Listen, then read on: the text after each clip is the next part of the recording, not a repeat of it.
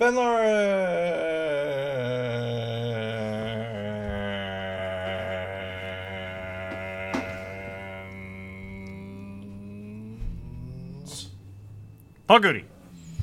Hey. What's happening?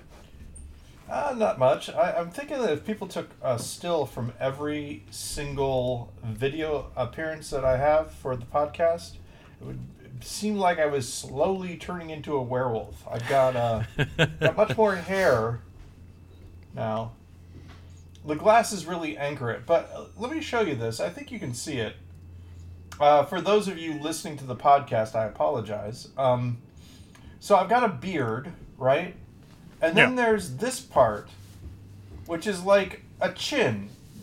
Like the beard well, it is a chin. Coming from your chin. Yeah, it's just that there's a separation from from the underneath to the chin. I don't I don't know how to. You don't like the you don't like how it's sort of a, a lighter color than the rest of your beard hair? Well, no, it's it's not the, it's not the lighter color. It's I and I've been messing with it, so maybe you can't see. Oh, it's the but, shape? But it's the shape. Like there's my chin right here, right? Yeah. And then there's the extra hair. Uh. And the extra hair like is underneath the chin. Maybe I mean, because I want to have a long beard, but I also want it to be, like, you know, en masse. Right. Not, like, two separate beards. I got two beards. I got two beards! Um, how's it going, Ben? Good. I'm, uh, I don't know if you can tell. Uh, maybe you can. I'm wearing my heavy jacket and fingerless gloves. Is it cold in the theater? It is cold. I actually had, so here's something that's happening today. I had the heat going for about an hour and a half to warm the place up um, because l- when we're done podcasting in about a half an hour, there's going to be an event here where there's going to be a nude model. It is a... Oh, I heard about this. Yes, it is a figure drawing class, and there's going to be a nude model, and I just feel so bad for whoever that is that it's like forty-five degrees in the building. so can so I I've been, ask, I've been running is the this heat. Something... It seemed like this was, this isn't a rental. This is a thing that Annex has decided to start doing. Catherine is spearheading this. Uh, I don't, it's somebody that she knows. And so, uh, that's all I know. Like there's a whole this is a, setup I, I feel here. Like this is a good idea because, and, and I'm serious about this. When I was taking art classes, right?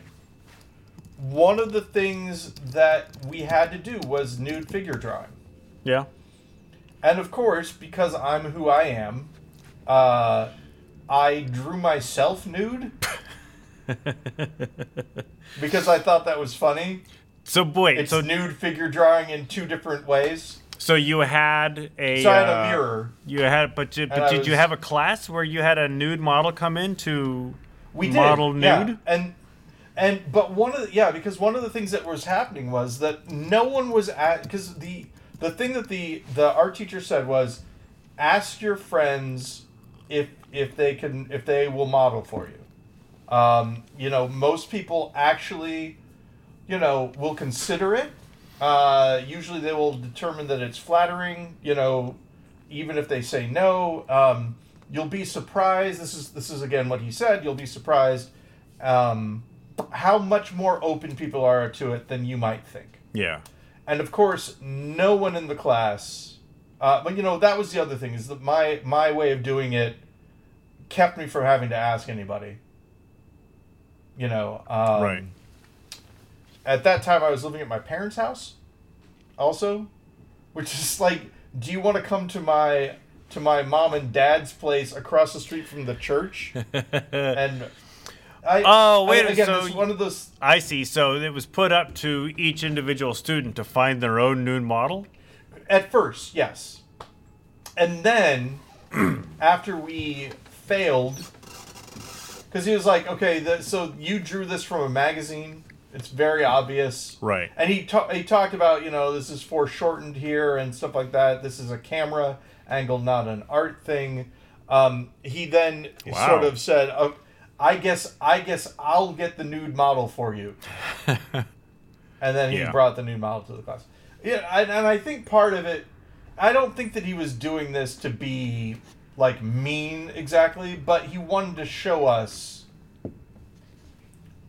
you know, that that, and this is of course apropos to everything that, you know, may, I I talk about in every single podcast now, that there's a difference between people who do art and people who don't do art. And I think I I, I feel like you and I, uh, making making it more about the podcast and about our, I think you and I sometimes forget, because we were so free and easy with, with what we were doing eventually, you know, Annex gave us a, a, a lot of space to explore. They they let us do whatever we wanted to. Um, and I think we sometimes forget, like when I was making, not making fun of, but making light sort of of the people who, you know, put on a play for the first time and everything that they're excited about, like that they found a place that will rent them space. It's like these places want to rent you space. Right. You you really have to try hard in order for the space to go, no, I don't think so. We don't want your money. Um, but we, you and I, are are so used to being looked at and thought of as weird or, you know, people not enjoying what it is that we're doing, you know, that sort of thing. There's a freedom there that if you said to someone, hey, look, you've got five minutes to do whatever you want to on a stage, pick something, they would have a hard time doing it. A much harder time yeah. than we would. We would still have a hard time doing it. I mean, well, we always did. Every I single mean, time. Yeah, we, I mean, I think that sort of, um, I don't want to call it an inability to come up with something, but sort of maybe uh, a growing reluctance to put any effort into it, I think showed, which is why Brett started giving us assignments. That is good. Well, okay, uh, and, and serious, this is inside baseball, but Brett started giving us assignments because he saw The Five Obstructions by Lars von Trier and wanted to do that in his own life. This is a true story. Really? I, I mean, I'm serious. We saw that film, and immediately afterwards, he started giving us stuff to do. I've never seen but, that film. Was I? I don't. I wasn't there. No, you weren't. Uh, it was yeah. good. It was good. I recommend it. It's one of my favorite, like, oh, this is how to be creative sort of things. Uh, and and what I mean by that is this. Um, I feel like the film showed, and in, in Brett giving us those things to do, because I mean, here's the thing. I am not ignoring the fact that we were kind of phoning it in sometimes, right? This is why he introduced this, but this is but the Five Obstructions is where he got the idea. Um, basically, the movie is this: Lars von Trier has another friend of his who's also a filmmaker, and he sort of bets him to remake the short film that he made, but he gives him five things that he can't do, and they're. They do it a couple of times, or a few times, so I don't remember which one it was, but one of them, like, no shot can be longer than five seconds, that kind of thing. It's so so they remake these films uh, with these obstructions, and they and they're forced by the by the limitations to be creative. Yeah, that was kind of the thing, and that's what Brett decided to do with us. So so he would give us, it has to be, you know, it can't be music. And you have to include this. Right. It has to have like a, a. I think the first was the first one that we did. Oh, this is crazy. Me maybe remembering this was the first one we did with his new kind of assignments. The um, the lobotomy guy. I think it might have been. It like was you couldn't use words, and it had to. No, I mean we did. It was either that, which was more of a clown piece than anything, or yep. it was the silent theater piece that had the poison Lotzi. Ah, yes. With Pamela. It was one of those two. Yeah, yeah, yeah. But but those were those were near, you know, during that time. And then it got looser again. Yeah. It, it, sometimes you just go, I need music or whatever. Um, it got, yeah, it got. I think he he kind of fell back on spectacle if he didn't have anything yeah. for us to do. But spectacle is one of our favorite things because and and it's very broad. It was, I mean, it's yeah, it's yeah. sort of like but, kind of what we were so doing anyway.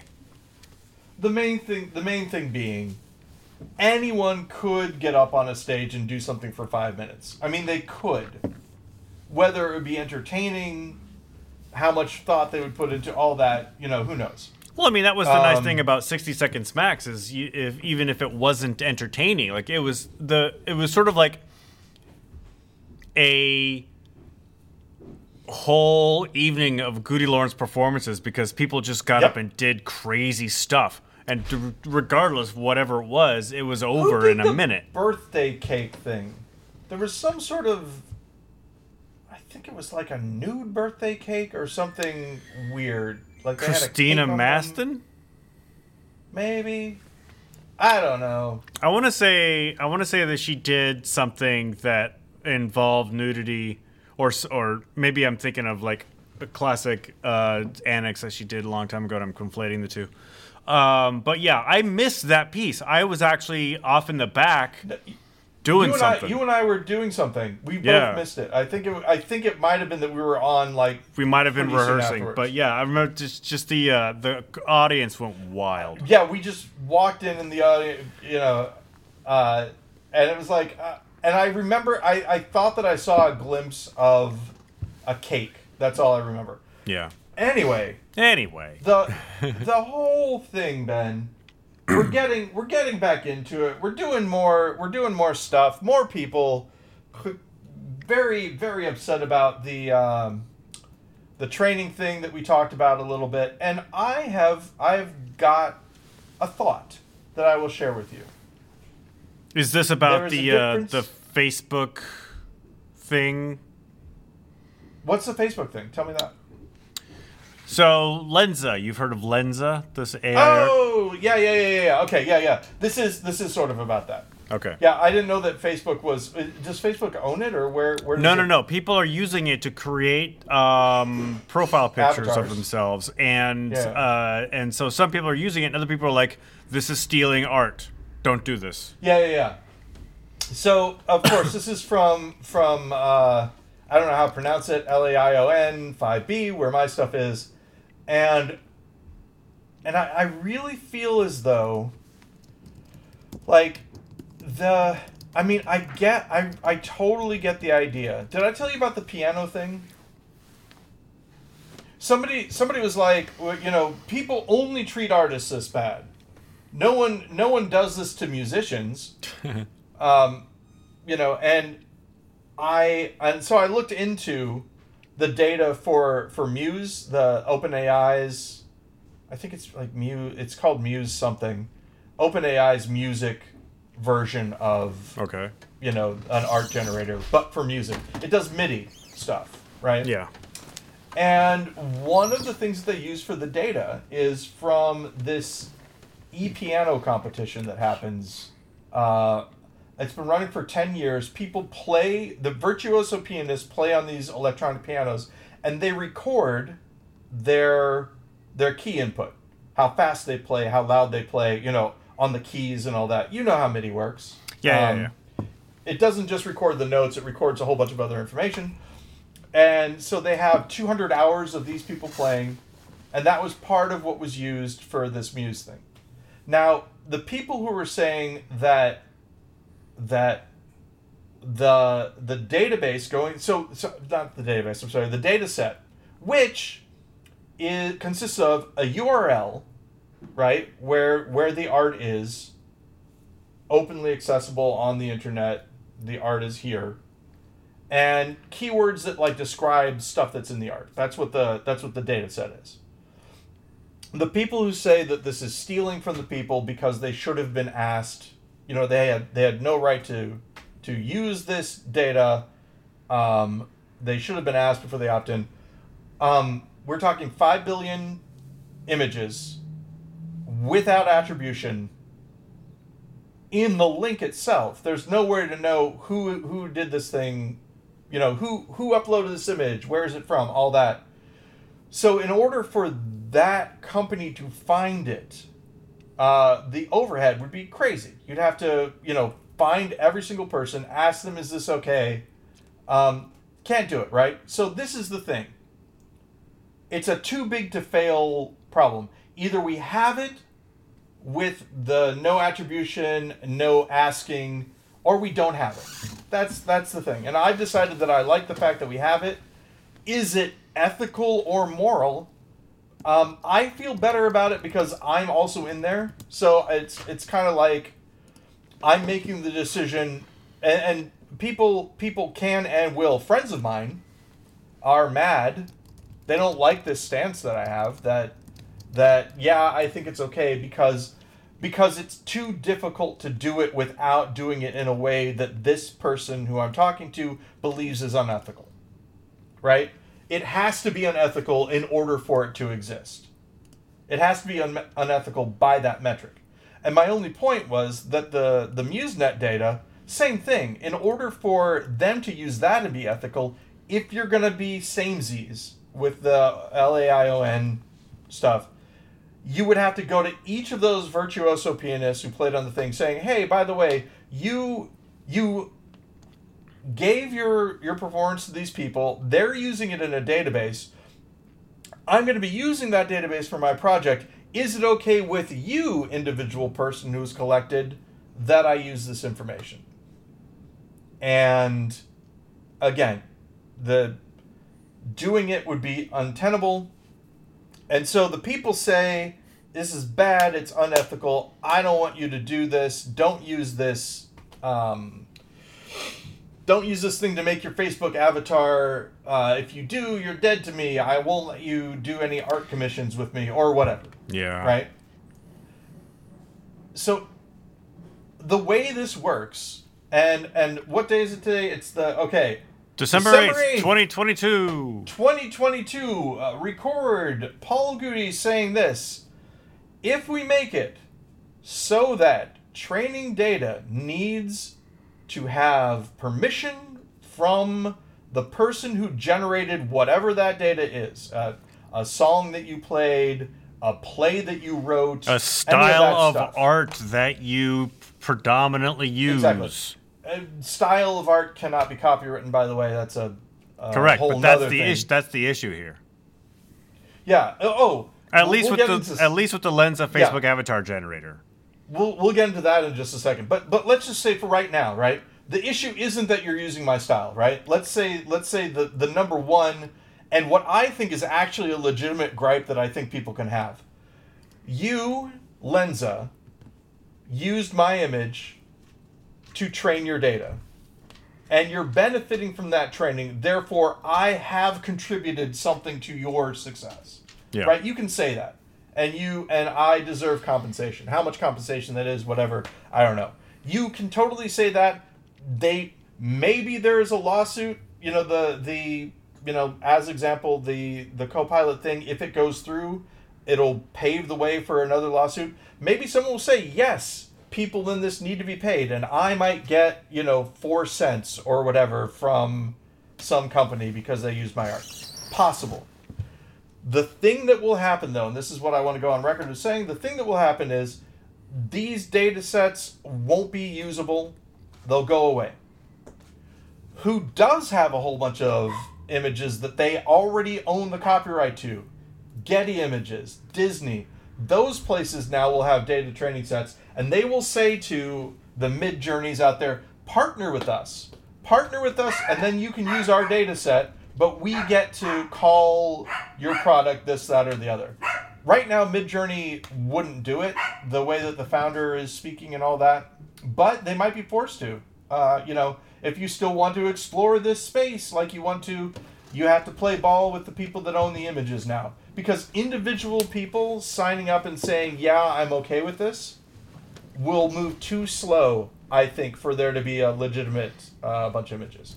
So but, it's the corporations with the power and the money that that are going to be holding yep. the, yeah. They will end up holding the purse string or the or the the the key to the kingdom. Yeah. And artists still won't get paid, and that's why that's and that's the only reason. If you're an artist listening to this and you're mad at me, shaking your type, that's the only reason why I'm against it, is because I think that this is that this fervor of this is unethical, these things need to go away, is actually a power play. By Getty Images, for example, uh, has said that they aren't going to to allow A I images on their platform. Because, and they, they, when they said this, they did a press release, they're like, because it's not, there are some questions about whether or not it's ethical. Once the playing field gets lowered to where you have to have copyright of all this stuff, they're going to get into it and they're going to say, okay, uh, sign up now for Getty data, and you can get all of our images in your data set, and it'll look pretty and it'll be great. That's my guess. I mean, one of the problems with Midjourney, uh, you know, that Midjourney is having, and they've mentioned this before, um, there are JPEG artifacts in in the images that it outputs. There are watermarks.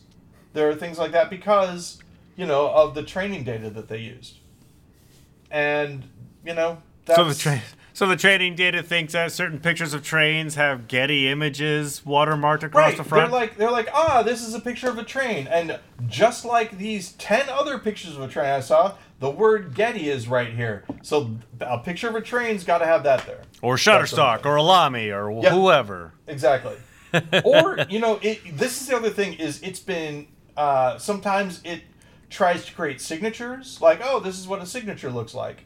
Um, there are some images that you get that have a reflection of a screen in them because somebody took a picture off of a screen and then that got uploaded in. So, you know, that sort of... It's it's very interesting, now, all the different... Yeah, that's, that's an interesting loophole in terms of Uh, images, uh, co- uh, copyrights of images. I don't know yeah. if this still exists as a uh, a copyright uh, loophole these days, but a long time ago when I was actually learning editing and filmmaking, I was following, uh, back then they weren't called YouTubers because YouTube didn't exist, but it was right. a, a content creator who made a video, and the only way he was able to show, he wanted to show like a clip from a movie, and right. he couldn't actually like snip the clip from an M P four and put it in his video. The way he right. got around it, and he seemed very, very sure of this was a very legal way, was he videotaped. Now ben my, my frozen. Yeah, I okay. just noticed that. So my, he was very sure of this is that's where you ended. Yeah, he was me. very sure of this this law that he was, was circumventing. Uh, he videotaped his T V that was playing the movie, and legally that's what he could show in his video. Now, he wow. did it very well. It looked great. You wouldn't be able to tell. He, we, well, I only know he did that because he explained his process and why he had to do that. Right, and right, so right. taking a picture of a picture and using the picture of the picture as a tra- as trading data is interesting. Can can that can yeah, the that con, can the creator yeah. of the original picture now claim that it's a copyright infringement? Probably. Is somebody in the room with you, Ben? Oh God. Oh. Okay. um. So that's the beginning uh, of a horror movie right there. I thought they said something. Theater's empty. Are you hearing things? Um, so, I, I I heard I think I heard an echo of you when you turned your head and so okay. so so the. Nobody better be in here. Yeah, no, no, no. I think you're fine. And then the so lights I, go out. So That's the, why my internet crashed. Oh, no. Yeah, yeah. So so what this means uh, is that you've got you've got people that are coming in saying, you know, I'm not going to use this, that, or or this is this is unethical. I'm not going to use this. And here's this is the second part that we wanted to bring in, right? People are, they say, because someone can come in and say, uh, give me an M C Escher. Well, no. The, they'll say, give me a... I'm thinking of someone, uh, a Jhonen Vasquez. How do you say the guy who did Invader Zim? Is it just John Vasquez? I have no um, idea. Oh, gosh.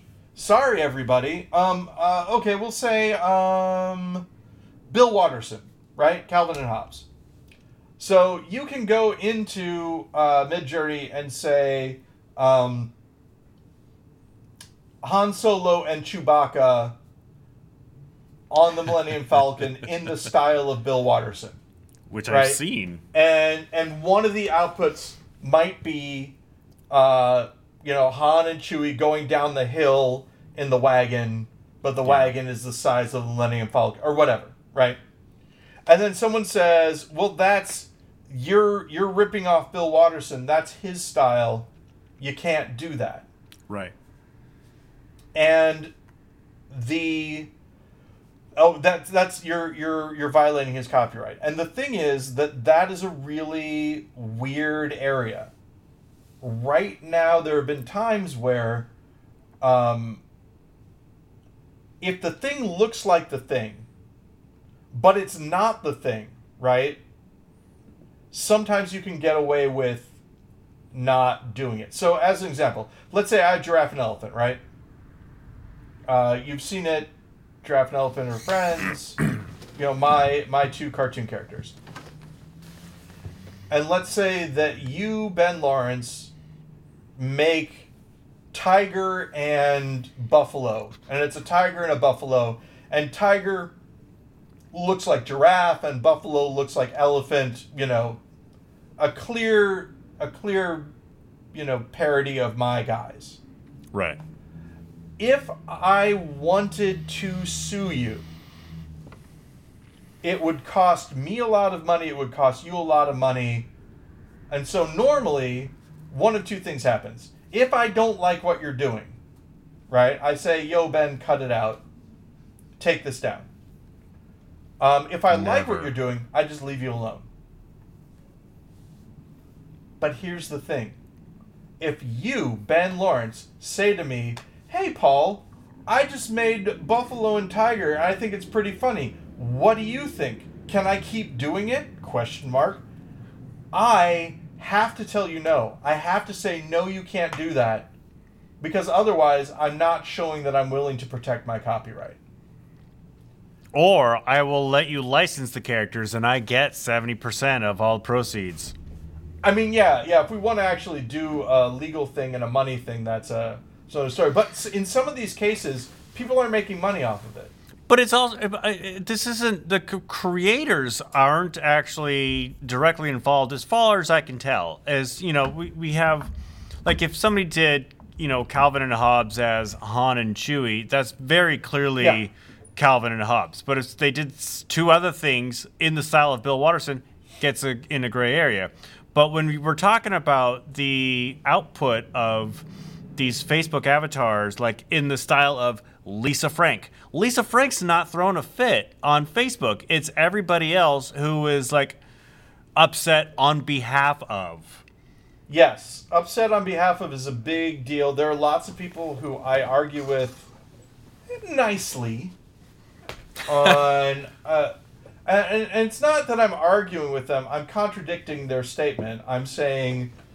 Well, I actually am one of these people, and I I would prefer it if LAION five B continues to exist because I like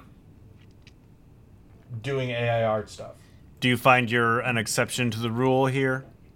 Um, in general, I, and okay, this podcast doesn't get listened to by many people, and so I'm. You know, by zero uh, people at the moment. I'm going to say something that may make people mad if they hear it. Uh-oh. In general, the people who are mad about this aren't people who are making money doing art professionally. They're people who want to make money doing art professionally. In general. Or who are making a little bit of money professionally. Like, I'll give you, uh, I, I'm, I haven't like, talked, here's the thing. For those of you who don't know, who, li- who listen to the podcast, my birth father uh, is an artist in Chicago. He does, like, gallery shows and has worked for, like, he did, I, I think I can say this, he did murals for Kraft for their offices. Not bad. Did a big thing of Kraft mac and cheese and stuff like that. Um, and... Paint, lot paint on canvas, paint stuff. No one is making an A I that does paint on canvas, right? And the people that buy Not stuff yet. from him, yeah, exactly. The people that buy stuff from him buy stuff from him, not just because they like how his art works, but because his or like how his art looks. They like him, and they like that they own something that he does. I'll, I'll give you a, a think of the cakewalk. Right? At Annex. Right? Are you are you paying, or a bake sale, say, for a kid's school? Are you paying five dollars for those cookies because you think that they're worth five dollars? Are you paying it because you like the kids and you want to support the kids, and so you're you're buying the the thing? The same thing with any, any again, any Annex fundraiser. And people will say, well, this isn't fundraising, this is, you know, a business. Art is not respected enough. Period. No artist is making as much money as they need to survive, except for a a a small few.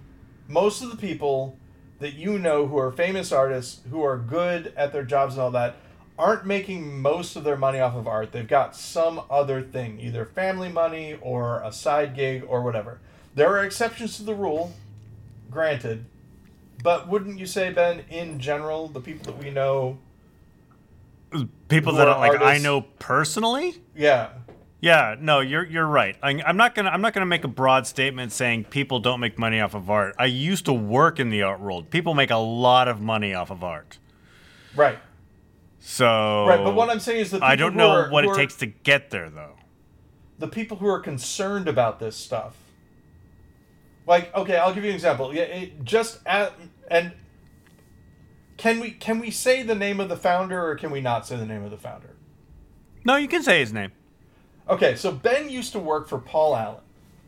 What? That founder? I thought you were talking about Ray Kroc, the founder of McDonald's. no, no, no. But but and and one of the things that he had. Did you did you do stuff with the with his um with his movie special effects prop stuff? Was that yeah. part of your department? Yeah, I. So I, so yeah, I did. So he had. Uh, for those of you who don't know, there is a science fiction museum in Seattle. Is it still there, by the way? It's called Mopop these days. Yeah. Um, so there's there's a bunch of stuff there. And if you look, a lot of the exhibits say, you know, on loan from the Allen Foundation or something like that. Because he had so much stuff that he did a cool thing, which I, I, I think it's a cool thing. Right. I mean, we could, yeah, we could. There's a whole podcast about what became of the Jimi Hendrix Experience Museum, but uh, yeah, all the all the art. I'm not gonna say all the art. I don't know. It's been twenty years, but, but when I worked there, instead of keeping it in a basement somewhere or whatever, yeah. he actually put it out there, let people go around and see it. Well, I mean, for that stuff specifically, there was an article in the New York Times that came out. A J sent me a link to it, but I don't subscribe, so I couldn't read it. Also, New York Times uh, writers are striking today, so you shouldn't go to their website anyway, oh, okay. uh, at least today.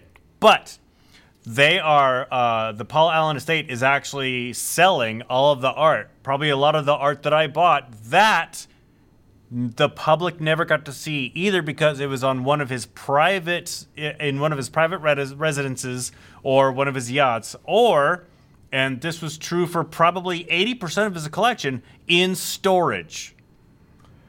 Okay. So, so a very question, small Ben. amount of his art was actually publicly available. Um, one of the things that you did, if I'm if I'm not correct, if I'm not mistaken, you're not correct. You you would coordinate the transportation and display of this art in different venues.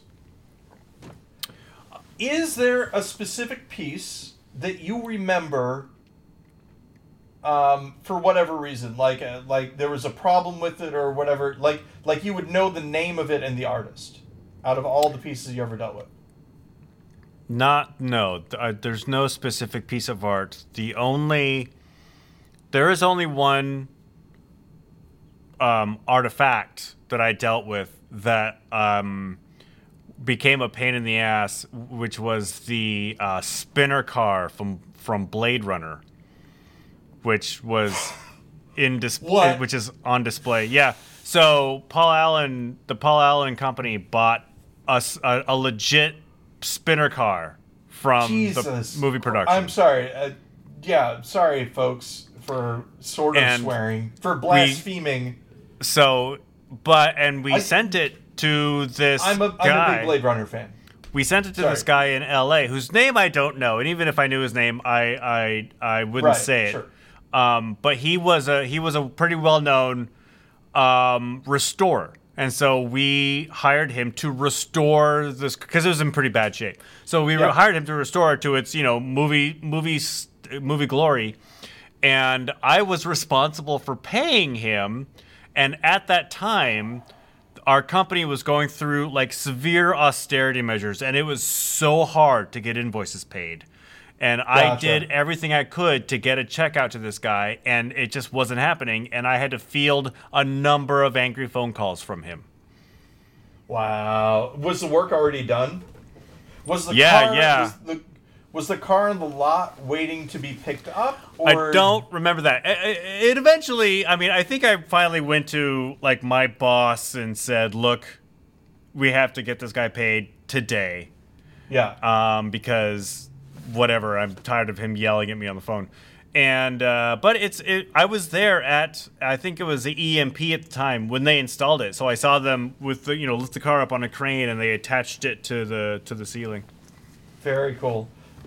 Um, the the I guess the point is, let's say let's say for example that he has Paul Allen has just pick a famous painting. He has a, a copy of Magritte's um, apple with the guy with the apple in front of his yeah. face. Yeah, I know right? exactly You've what, what I'm talking before, about. Right? Yeah, yeah, yeah, yeah. So so let's say that he says, um, I love this painting of this guy with the, this apple in front of his face, and somebody says, well well for for twenty dollars.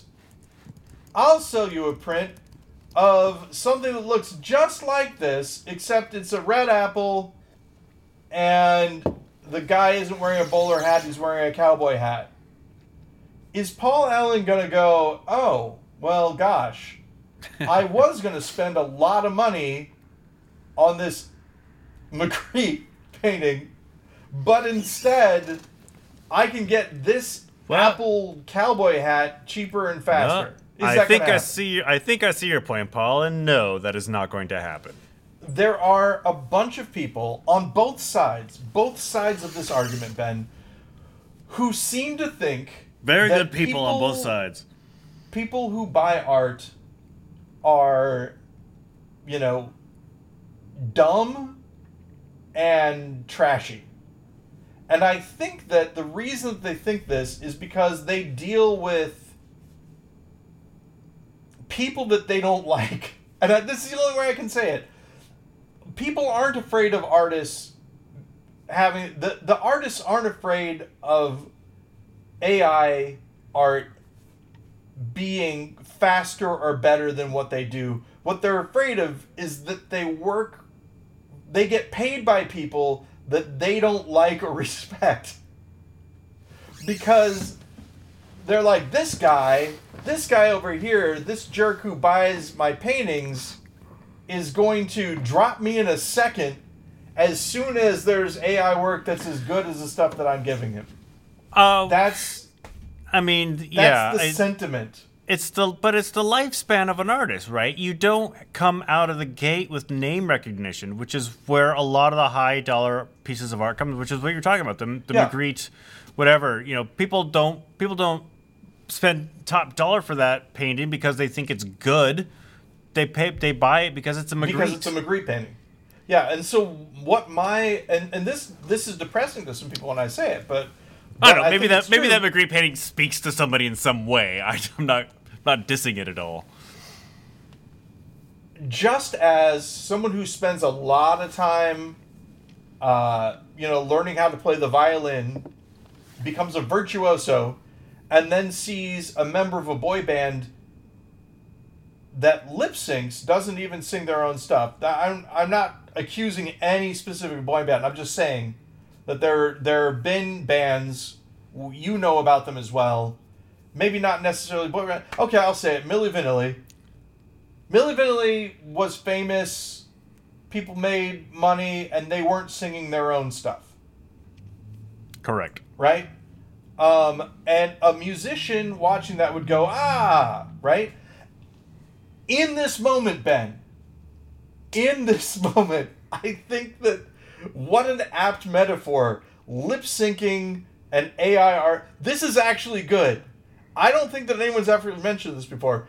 There, there was a thing called putting on the hits. Did you, did you ever see this when you were uh, a kid? Was it a T V show?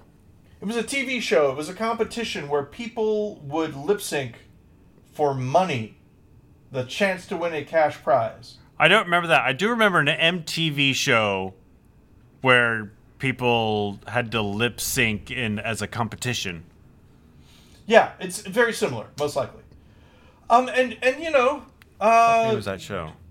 The the basic thing is is that. The lip syncer is still doing stuff. They're still out there. They're dancing and stuff like that. But there's this weird feeling of like, okay, they're singing, but they aren't, right? That sort of thing. That is that is actually an apt metaphor, but this is the this is the point. A lip syncer can still get famous. A lip syncer can still have money.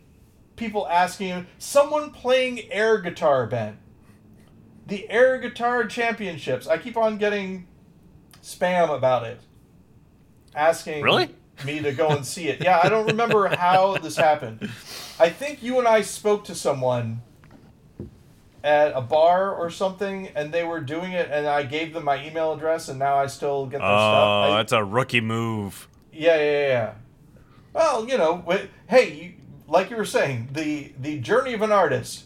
Sure, you can have my email address, and now I Is don't know the, if I want to give you my name. Is it the air guitarist or the lip syncer that uh, the musician or the singer uh, feels threatened by, or is it the uh, like? This is the point. Is it the computer fact that generated? A venue, this is the thing, in my opinion, right?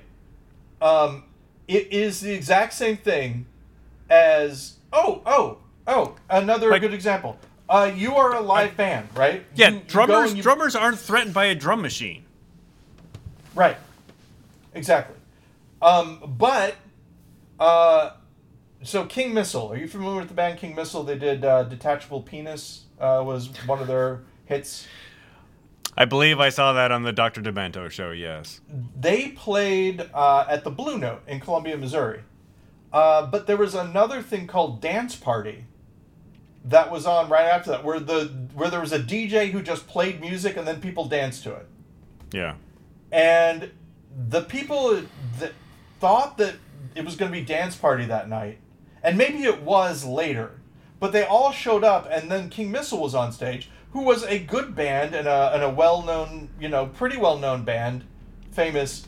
Um, and people were, were booing and asking them to get off the stage because they wanted Dance Party. To the point where John S. Hall, lead singer of King Missile, um, had the band play and then joined the people who were yelling for Dance Party and were yelled you there louder that night? For Dance Party. Yeah, I was there. I was there for this. I sat on stage. They allowed me to sit on stage because I, I w- did you? They, I was I. I thought John S. Hall was awesome. And, did you partake in the booing? Uh, no, of course not. No, I was uh, very much. Come on, you guys, stop it. No, I, I think it'd be playing. Pretty funny if you just sat on the edge of the stage and were like, "Boo! Keep going, yeah, yeah, yeah. boo!" But but the point the point being, I think that that's what this is is is it's it's akin to a live band being concerned because a venue is doing karaoke night instead of live music night. And the venue is telling them that they're making more money doing karaoke night than they do with live music, so they're not going to have them there anymore. It's that sort of feel. Like, right. Someone else is on my turf. I'm not going to be able to get my own. So people who do, com- you know, like uh, for D and D, right? That's what I use a lot of my my generated stuff in for my home campaign. I generate pictures of places. I generate pictures of people, that sort of thing. And people are saying, well, if you weren't doing that, then you could pay me and then I would get commission. To which I, of course, go, I wouldn't do that. I draw it myself. Yeah. Um... And I was drawing things myself. It's just that, I mean, one of one of the things that you can do is you can use images as a source for what's generated. I don't know if I've shown you. Yeah, we did that with the bear. The thing that we did with the bear, right? I drew the picture of the bear, and then it yeah, regenerated yeah, yeah. and it generated into a, a better picture. You saw how it kind of followed it, right? So that's what I do is I draw it myself, and then I run it through and, and have a better picture of it. If I wasn't doing this, I would just use my original pictures. They wouldn't look as good, but they would still get the point across, and it'd be fine. I wouldn't pay somebody, you know, a hundred bucks to draw the thing that I'm drawing better. And so that's the thing is that the, a lot of times the people that are complaining aren't the people making the money, aren't the people with the established relationships with the, the people who are paying them that are good, right? They're people who... who are thinking about the money that they're not going to make. fantasy money, which may or may not exist. I mean, one of the larger uh, vocal compo- uh, proponents of, you know, this is theft and I hate it. Um, I'm not going to name them or anything, but they they are an art student. They are an art student taking art classes right now, and they're worried that when they get out, they won't be able to do anything. Uh, and the point somebody made is, well, if you learn how to use this tool, then you will be able to use it for your own projects. To which point they said, I do use it. To which point I said, wait, if you're using it and you think it's unethical, why are you using it? I mean, I'm using it because I think that, you know, training falls under fair use, so I'm not morally conflicted. You're saying that it's that it's bad and horrible and ruining your future livelihood. Why are you paying money to use this tool if you feel that way? And they wrote no back, because I'm enemy. a hypocrite. The, that's what they said. They said, I'm doing... They, They say, they say, they said that they were a hypocrite. That's why they do it. And right, I'm like, well, yeah. at least you are honest. A little bit of self-awareness, it. yeah. Yeah. I mean, it sounds so, kind of like, I mean, using, using, and we've, oh my God, we've talked about this so much, but using it yeah, as know, a tool just sounds like uh, it's, there's a, apparently what is a uh, a falsehood in the manufacturing industry that robots are taking our jobs. Um, robots are usually being used more and more, and cobots and just automation is being used more and more in manufacturing, but they're not. But they're replacing the jobs that people didn't want, and those jobs are being replaced by higher-paying, more skilled labor to manage the robots. And so if you imagine the robots being the A I art generators, you got the artist with the training who knows actually how to use the A I art generator. Right.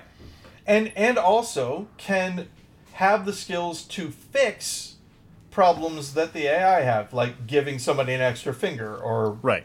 you know, eye teeth yeah. or whatever.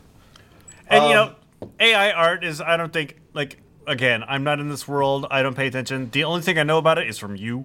Uh, yeah. But I highly doubt A I art is ever going to replace actual human beings when c- needing to create very specific images. Well, yeah. And if nothing else, right, the, the what would have to happen is the expectation of an editor would have to change. That when they said, I want you to change this little piece... that yeah. the whole thing might change. If you get an editor who's like that, who says, I want the ball over here, and okay, the ball's over here, but now he's wearing a hat and suspenders instead he wasn't before. You know, if you're okay with that, then that's fine. But otherwise, know, yeah, think, you're going to... I think that specificity is going to just come into play more often. I think you will get to the point where you can actually talk to this generator and say, I want the red ball on the left-hand side. Ben, I, I think we might have done this before, but if not, let's do this little exercise, right? Let's say that there is a an A I, right? That you can you can give it it it it figures out. Uh, you just say, "Find me the time code for this," and it goes and it watches the entire video and finds you those time codes, right? And then you say, "I want you to." I want you to cut out this chunk. Oh, at first it has time codes, but then you take it away, right? And all you have to do, all you have to type is say, find me that piece where he's talking about the golf ball and cut that part out. And then it'll do it. And the people will say, this is what the people say, it's going to put videographers out of a job because now everyone can do that. Right. Because anyone can say, cut out the part with the golf ball. What you know about your clients, if they were able to do that, put the video in and say, cut out the piece of the golf ball, do this, do this, would they sit down and do that, or would they still have you do it, just you would be using the A I to do that at that point? They'd still yeah. hand the video editing off to you, it's just that you're now doing it with the A I instead of... That would make my job so much easier. Exactly. This is. But my question is, would they do that? Or would they go, well, now I'll just do the video myself because... I mean, hopefully there would be some sort of aspect where you would need somebody trained in the operation itself. Uh, you know, ed- ed- editorial is more than just pushing buttons and moving well, scenes and, around. And yeah, the point that you're making is exactly what I was going to say. And I was I was hoping that you would do this, but I'm going to feed you the line that I was hoping you would say. You tell Christ. me if it's right. You tell me if it's right or not. Um, the people that you know that give you videos to edit, give you videos to edit for two reasons. One is because they know that you can do a good job, and two is that they don't have the time to learn how to do videos and make videos with all the other stuff they're doing. They're busy doing other stuff. Right. They're not going to make a video. Managing. Exactly. So so that's that's sort of, in my opinion, the point is that is that for a little while anyway, it's not going to take your editing job. Right? Now, if somebody says, this is the this is the crazy thing. If somebody says, make me a video about golf, and that's it, it'll make you a video about golf. If you say, make me a video about golf, but have you used uh, that that chat, that new that new uh, chat thing that came out from OpenAI? I have not. There is a there's a thing that's kind of cool, which is um, Stephen uh, McCandless, friend of the show, has been showing me a lot of stuff with it, and what I can do is, like, I can say um, explain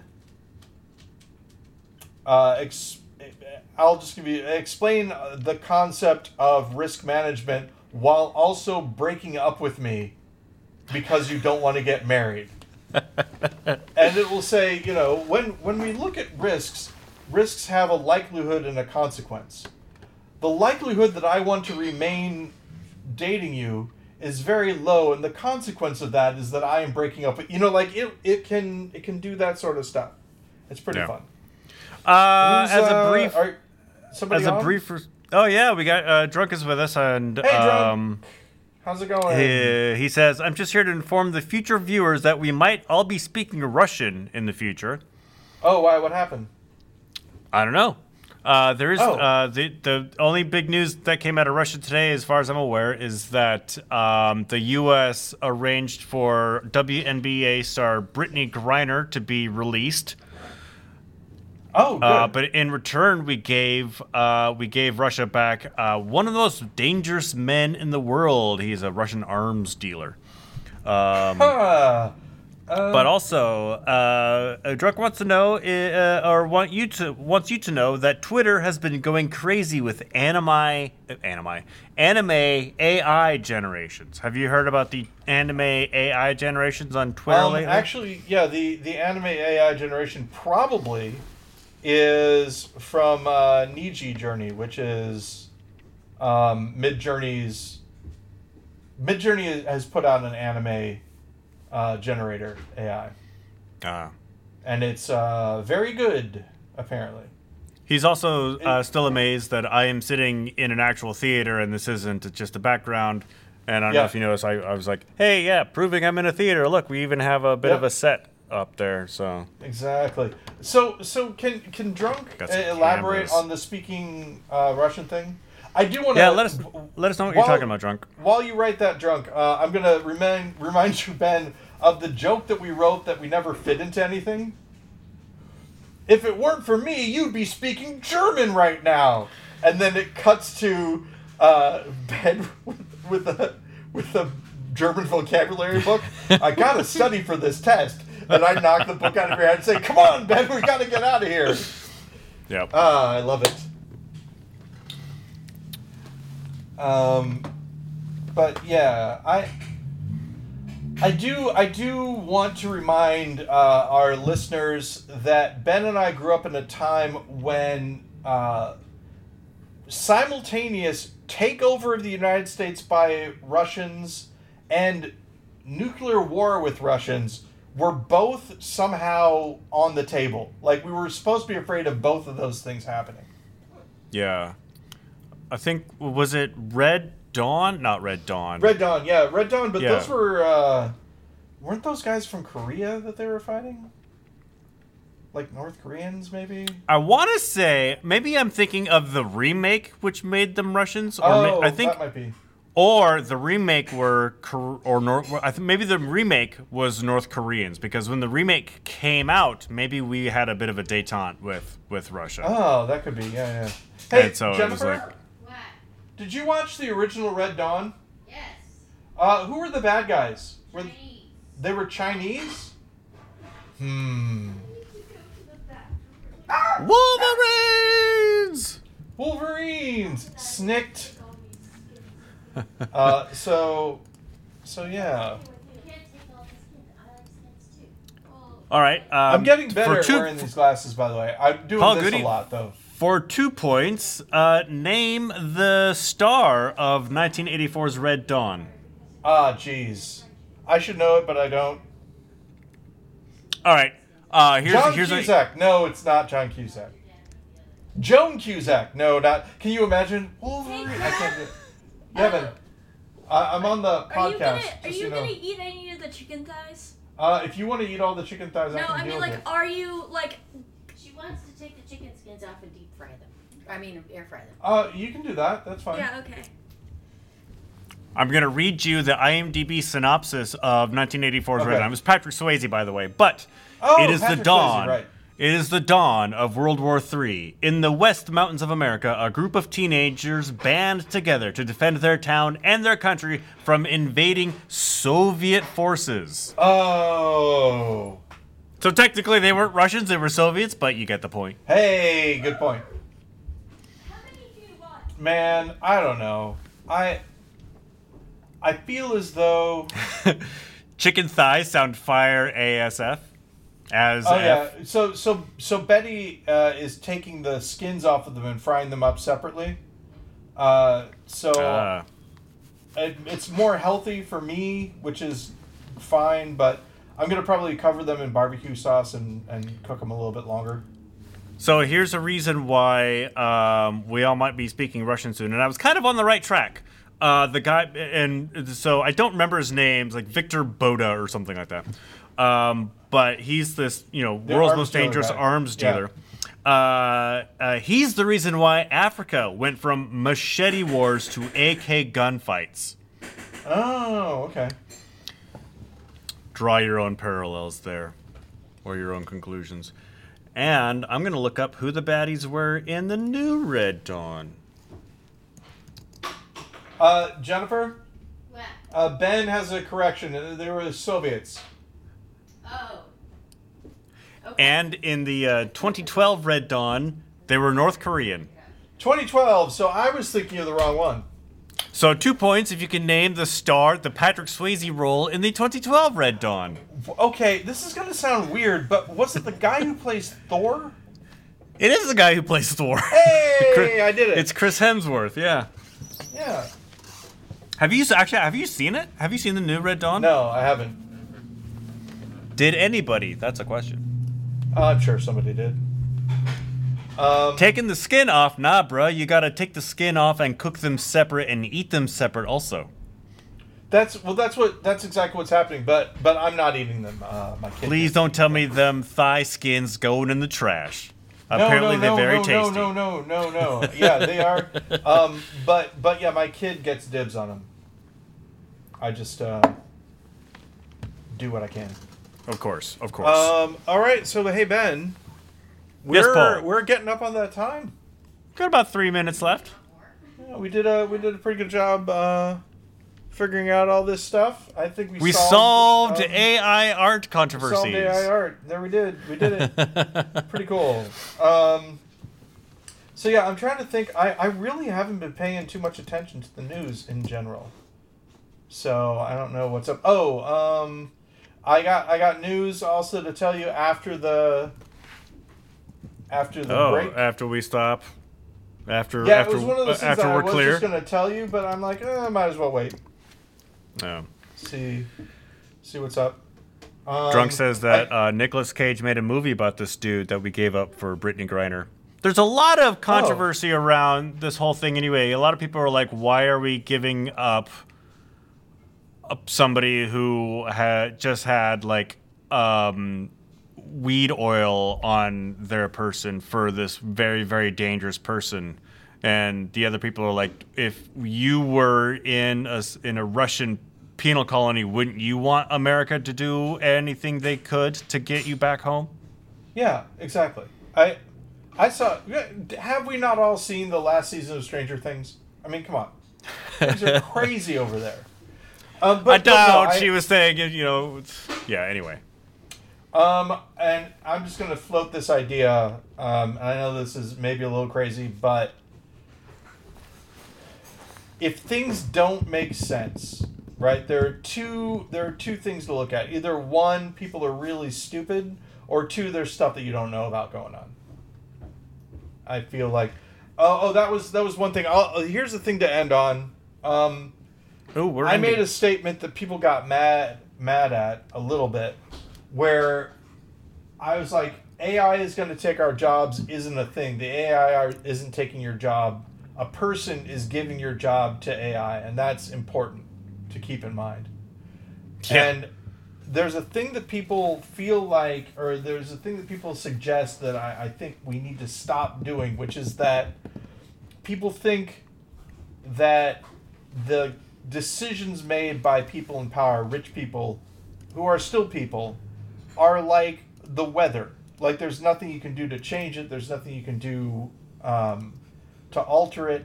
That's not true. They're not going to send, like somebody mentioned, oh, like like Elon Musk didn't fire seventy thousand people. I'm like, that's true, right? But not every single C E O in every single company is going to lay off half of their workforce at the same time. Yeah. If we think they're going to do that, it's crazy. Uh, unless, you know, it's a it's a it's a plan to make us all want to get on the spaceships there. Because we can't live on Earth anymore, you know, or whatever. There's a, just, there's an there's an Onion article saying that uh, Elon Musk is depressed because there's not going to be any there aren't going to be any employees left at Twitter for him to fire on Christmas Eve. Oh, that's nice. Um, I didn't know the Onion was still around. And that's not a slam on the Onion. I just, I for real, I've forgotten. I follow them on Twitter. That's the only way I see their articles these days. Oh, uh, yeah. Hey, Twitter. Twitter. Not on it. Don't know what's up. Um, I, I have this hypothesis that maybe, maybe there's an intentional purging of a whole bunch of people so that you can kind of build up without having to worry about upsetting the base. And that people will come back to it eventually, but I don't know.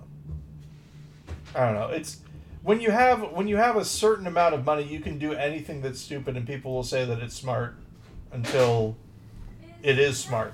You know, if you wait around long enough and you spend enough money, eventually maybe you'll start making money. I don't know how things work, man. I just realized that, that sounds like a good a good philosophy to live by. And with that, I think it's time to go. Paul Goody, it's been uh, nice talking hey, to you Ben, today. Hey, Ben, it's been nice talking to you as well. And hey, until I talk to you next week, do me a favor and please keep it... Oh, wait, next week. Is next week... Yeah, next, next week, week is still... Yeah, keep it wrong, not Ben. Christmas. Yeah. Keep it wrong, Paul. Keep talk to you later. later. Yep. All right, bye. Bye, bye drunk. And we're clear.